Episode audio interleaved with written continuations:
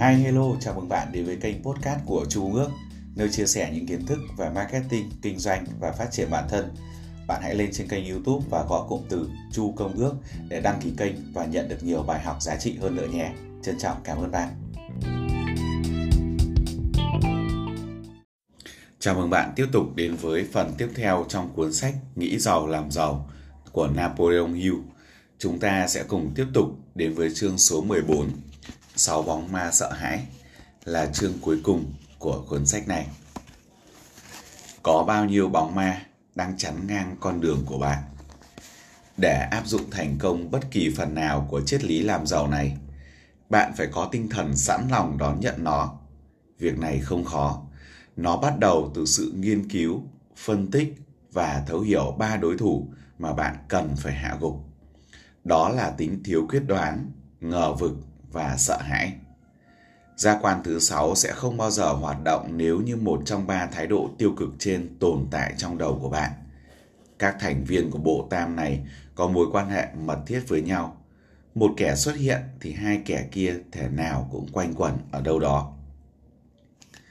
Thiếu quyết đoán là mầm mống của sự sợ hãi. Hãy ghi nhớ điều này. Thiếu quyết đoán dẫn đến ngờ vực, hai yếu tố này pha trộn với nhau, tạo thành nỗi sợ hãi. Quá trình pha trộn thường diễn ra chậm, và đó là lý do tại sao ba kẻ thù giấu mặt này thường tỏ ra rất nguy hiểm. Chúng sinh sôi nảy nở, nhưng không, nhưng thường không dễ nhận ra hiện diện nó. Phần còn lại của chương này mô tả trạng thái tinh thần bạn cần có được trước khi có thể áp dụng triết lý làm giàu này vào thực tế. Chương này cũng phân tích một điều kiện đã từng giúp giảm đáng kể số lượng người nghèo khó và nêu lên một chân lý mà tất cả ai muốn tích lũy của cải đều phải thấu hiểu. Của cải ở đây có thể được hiểu dưới dạng tiền bạc hay một trạng thái tinh thần nào đó nhiều khi có giá trị hơn cả tiền bạc. Mục đích của chương này là nhằm mổ xẻ nguyên nhân và cách chữa trị sáu nỗi sợ hãi cơ bản của con người. Trước khi có thể khuất phục được địch thủ, chúng ta phải biết hắn là ai, có những thói quen gì và đồn trú ở đâu. Trong quá trình đọc, hãy tự phân tích bản thân một cách cẩn thận để xem có nỗi sợ nào trong sáu nỗi sợ hãi trên đang tồn tại trong bạn. Hãy luôn nhớ rằng đôi khi những nỗi sợ hãi đó ẩn náu trong tiềm thức của bạn, nơi chúng rất khó bị phát hiện và tiêu diệt. Sáu nỗi sợ hãi cơ bản Có sáu nỗi sợ hãi cơ bản và vài kiểu kết hợp giữa chúng mà mỗi người chúng ta sẽ đã, sẽ phải chịu đựng lúc này khác hay lúc khác trong đời. Hầu hết mọi người đã đều may mắn nếu như họ không phải đương đầu với cả sáu nỗi sợ hãi này cùng một lúc. Xếp theo thứ tự về tính phổ biến thì chúng sẽ bao gồm một, Sợ nghèo đói, Sợ bị chỉ trích, Sợ đau ốm Nỗi sợ mất tình yêu thương của người khác Nỗi sợ tuổi già nỗi sợ chết. Ngoài ra, còn có những nỗi sợ hãi khác, nhưng chúng thường chỉ là biến thể của một trong các nỗi sợ hãi cơ bản trên. Lo sợ không khác hơn là một trạng thái tinh thần của con người, và trạng thái tinh thần lại nằm trong tầm kiểm soát và định hướng của bạn.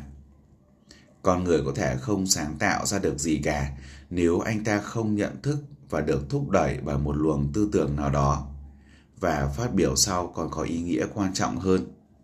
Các luồng tư tưởng của con người có thể ngay tức khắc chuyển hóa thành các dạng vật chất tương đương, bất kể những tư tưởng đó là chủ động hay bị động. Thậm chí, những luồng tư tưởng được cóp nhặt một cách tình cờ, tư tưởng có thể do người khác truyền bá, cũng quyết định đến số phận tài chính, kinh doanh, nghề nghiệp hay xã hội của bạn giống hệt các luồng tư tưởng do chính bạn tự hình thành và phát triển. Điều này giải thích tại sao một số người có vẻ như may mắn trong khi những người khác có khả năng có khả năng lực ngang bằng, thậm chí giỏi hơn, được đào tạo bài bản hơn, kinh nghiệm hơn, thông minh hơn thì dường như luôn đồng hành với vận rủi. Thực tế là có thể được lý giải bằng lời khẳng định mọi người đều có khả năng kiểm soát hoàn toàn tâm trí của mình và bằng sự kiểm soát này ai cũng có thể mở đầu óc để có thể khám phá ra các luồng tư tưởng của những trí tuệ khác hoạt động hoặc đóng chặt tâm hồn chỉ thừa nhận tư tưởng của mình mà thôi. Thiên nhiên đã ban cho con người quyền kiểm soát tuyệt đối chỉ một thứ mà thôi, đó chính là tư tưởng. Điều này cộng thêm với một thực tế khác là mọi thứ do con người tạo ra đều bắt nguồn dưới hình thức một tư tưởng sẽ dẫn dắt chúng ta đến gần với nguyên tắc làm chủ nỗi sợ hãi. Nếu quan điểm cho rằng tất cả các tư tưởng đều có khuynh hướng tự ngụy trang dưới lớp áo của những trạng vật chất tương đương là sự thật, không còn nghi ngờ gì nữa điều này luôn đúng, thì rõ ràng các luồng tư tưởng về sợ hãi và nghèo đói không thể được chuyển hóa thành lòng can đảm và của cải vật chất được. Nỗi sợ hãi cơ bản đầu tiên, sợ, nghèo, khó. Không thể có sự thỏa hiệp giữa nghèo khổ và giàu sang. Hai con đường dẫn tới nghèo khó và giàu sang luôn ngược chiều nhau. Nếu bạn muốn được giàu có, bạn phải từ chối bất cứ hoàn cảnh nào có thể làm bạn trở nên nghèo khó từ của cải ở đây được sử dụng theo nghĩa rộng nhất ám chỉ sự giàu có về cả mặt vật chất lẫn tinh thần. Xuất phát điểm của con đường dẫn đến sự giàu sang là khát vọng. Ở chương 1, bạn đã được hướng dẫn đầy đủ cách sử dụng đúng đắn khát vọng của mình. Trong chương nói về nỗi sợ hãi này, bạn sẽ có được chỉ dẫn toàn diện để chuẩn bị tinh thần cho việc vận dụng khát vọng một cách thiết thực nhất. Vậy thì, đây là lúc tự bạn nhận lấy thử thách để đánh giá xem bạn hấp thu triết lý làm giàu này đến đâu. Đây là thời điểm bạn có thể trở thành nhà tiên tri và tiên đoán một cách chính xác rằng tương lai sẽ mang đến cho bạn những gì. Nếu sau khi đọc xong chương này, bạn vẫn sẵn sàng chấp nhận sự nghèo khó, thì bạn đã quyết lòng cam chịu nghèo khó rồi. Có lẽ đó là số phận của bạn. Nếu bạn cho rằng mình nhất định phải giàu có Trước hết, hãy xác định hình thức và quy mô sự giàu có mà bạn mong muốn. Bạn đã biết con đường dẫn tới giàu sang. Bạn đã được trao cho tấm bản đồ chỉ dẫn chi tiết lộ trình đó. Nếu bạn ngần ngại không xuất phát hoặc dừng lại trước khi về đến đích thì hãy tự trách mình. Đó là trách nhiệm của bạn. Không có lý do nào có thể biện minh cho việc bạn trốn tránh trách nhiệm khi không thể hay hộ không thể hay từ chối quyền được giàu có trong cuộc sống. Tất cả những gì bạn cần chỉ là một điều, một điều duy nhất bạn có thể kiểm soát được, đó là trạng thái tinh thần của bạn. Trạng thái tinh thần là một cái gì đó phụ thuộc hoàn toàn vào bạn. Bạn phải tự tạo ra nó, chứ không thể bỏ ra tiền để mua từ người khác. Nỗi sợ hãi mang tính hủy diệt nhất Sợ nghèo khó là một trạng thái tâm lý, không hơn không kém. Nhưng nó cũng đủ sức hủy hoại các cơ hội thành công của con người. Nỗi sợ hãi này làm tê liệt khả năng suy luận, hủy hoại sức tưởng tượng, giết chết tính tự lực, làm sói mòn lòng nhiệt tình và làm mất thế chủ động. Ngoài ra, nó còn dẫn đến sự thiếu kiên định trong mục đích, khuyến khích sự trì hoãn, vô hiệu hóa khả năng tự kiểm soát, tước đi sức hấp dẫn của một tính cách, hủy hoại khả năng tư duy chính xác, làm phân tán sự tập trung nỗ lực và làm biến sức mạnh ý chí thành thứ vô dụng. Lại nữa, nỗi sợ nghèo khói hủy hoại tham vọng, che lấp ký ức và mời gọi mọi kiểu thất bại. Tồi tệ hơn, nó giết chết tình yêu thương và gây phương hại đến những cảm xúc tốt đẹp nhất của bạn. Nó làm bạn trằn trọc, khốn đốn và bất hạnh hàng đêm.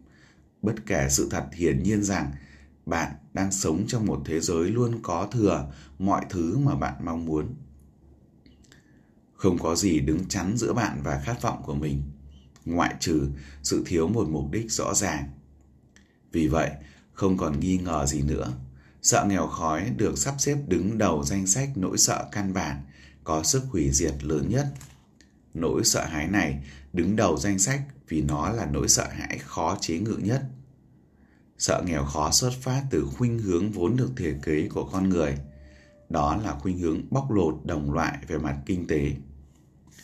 Gần như mọi động vật cấp thấp đều có động cơ thúc đẩy là bản năng, nhưng khả năng tư duy của chúng lại bị hạn chế vì vậy, chúng sát hại lẫn nhau.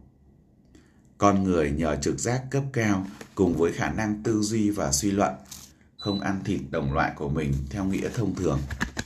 Họ chỉ cảm thấy thỏa mãn hơn khi nuốt được nhau trên phương diện về tài chính. Hám lợi là một trong những bản chất của con người.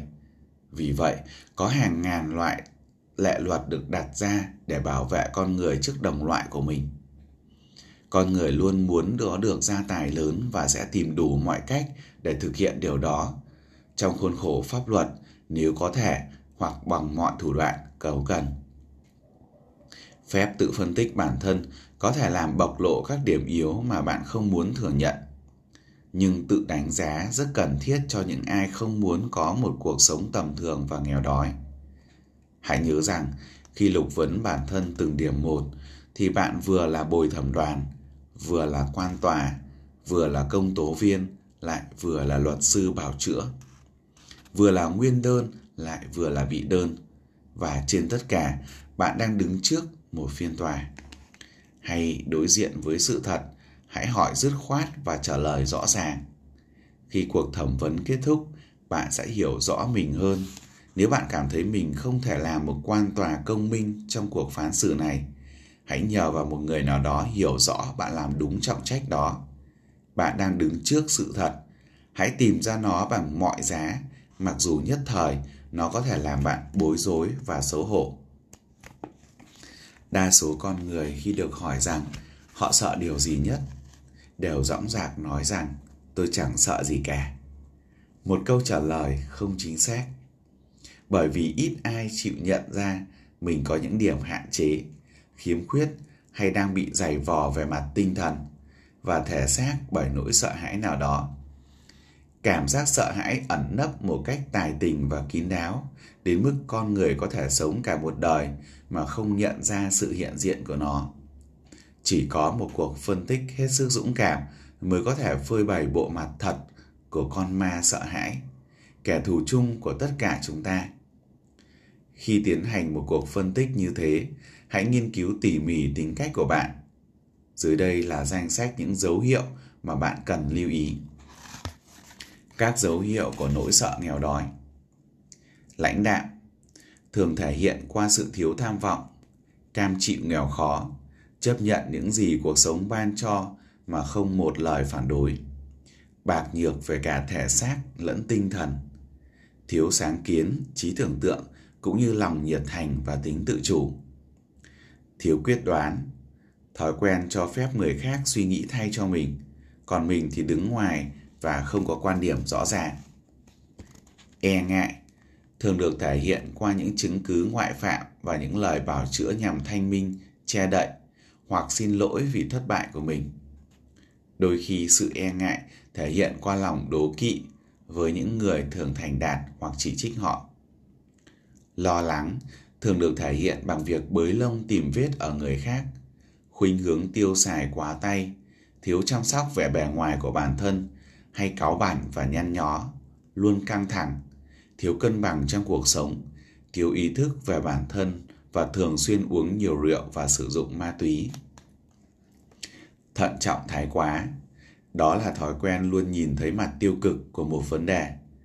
Chỉ nghĩ và nói về những khả năng thất bại có thể xảy ra thay vì tập trung tìm kiếm phương diện để đi đến thành công. Biết hết mọi con đường dẫn tới thảm họa, nhưng không bao giờ tìm ra kế hoạch phòng tránh thất bại. Luôn trông chờ thời cơ chín muồi để bắt đầu, nhưng rồi cuối cùng thời cơ chín muồi không bao giờ đến và chờ đợi này trở thành một nói quen cố hữu tự lúc nào. Luôn tưởng tới những người đã từng thất bại và luôn quên những tấm gương thành công. Chỉ nhìn thấy lỗ tròn ở trước bánh mà không để ý đến phần bánh xung quanh.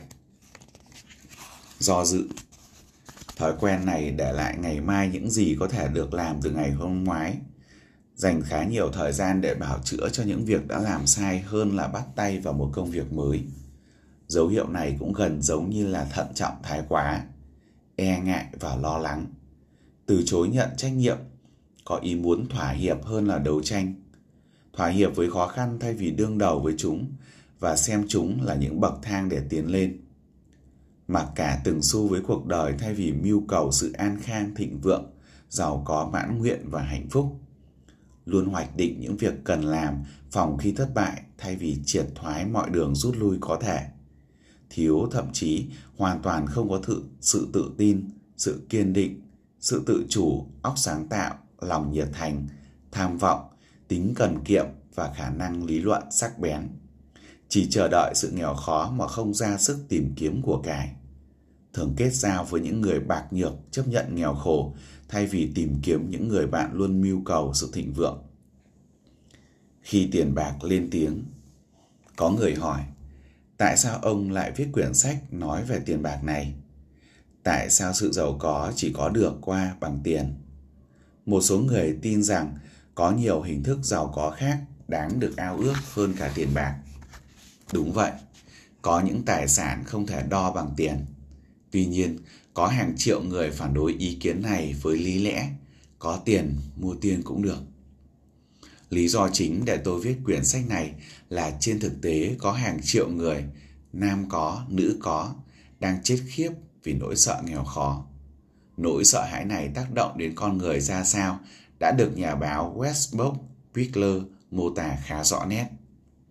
Tiền bạc đôi khi chỉ là những vỏ sò, những miếng kim loại hay những mảnh giấy.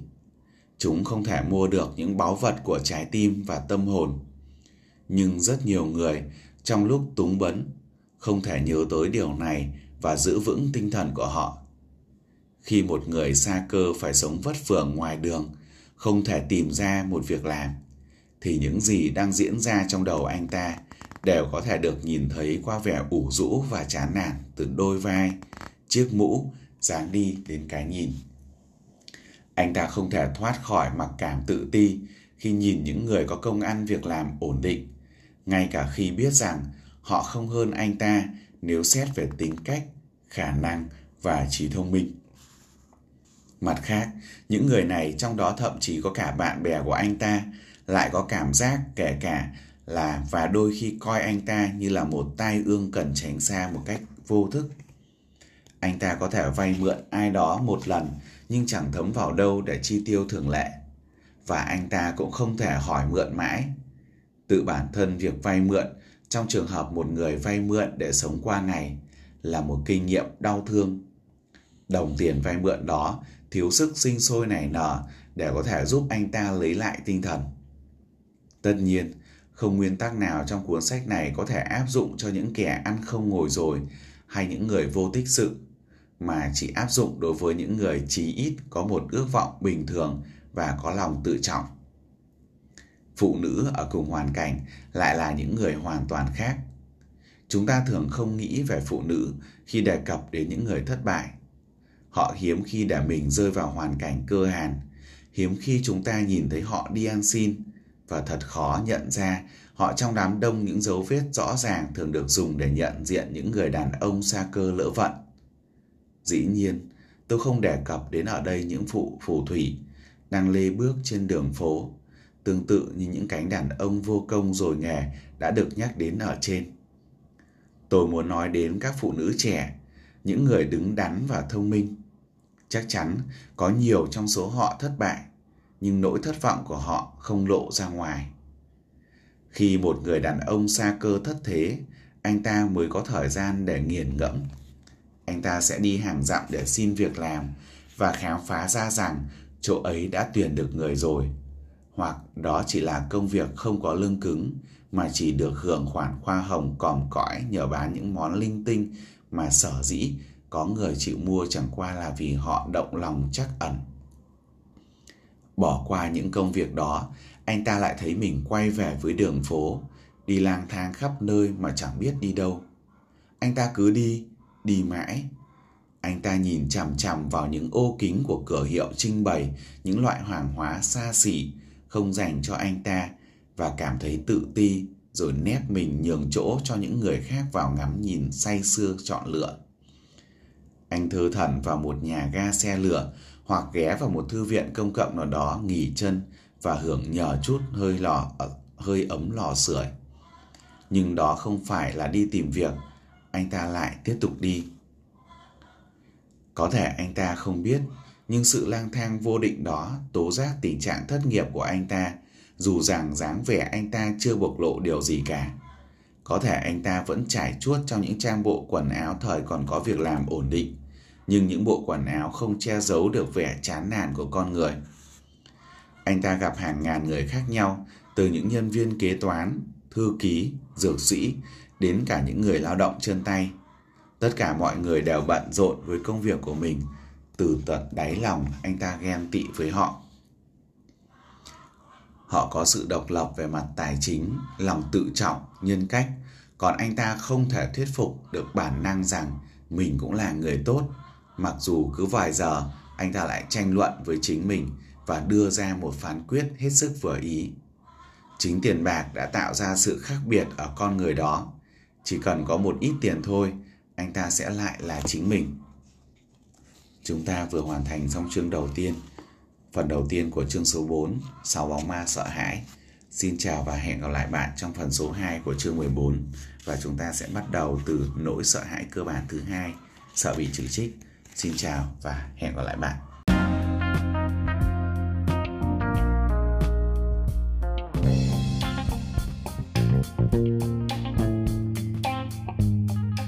Các bạn ơi, trên kênh YouTube của Chu Công Ước còn rất nhiều các nội dung hay khác nữa. Bạn hãy bấm vào đăng ký kênh, sau đó nhận những thông tin quà tặng được đính kèm ở phần mô tả nhé.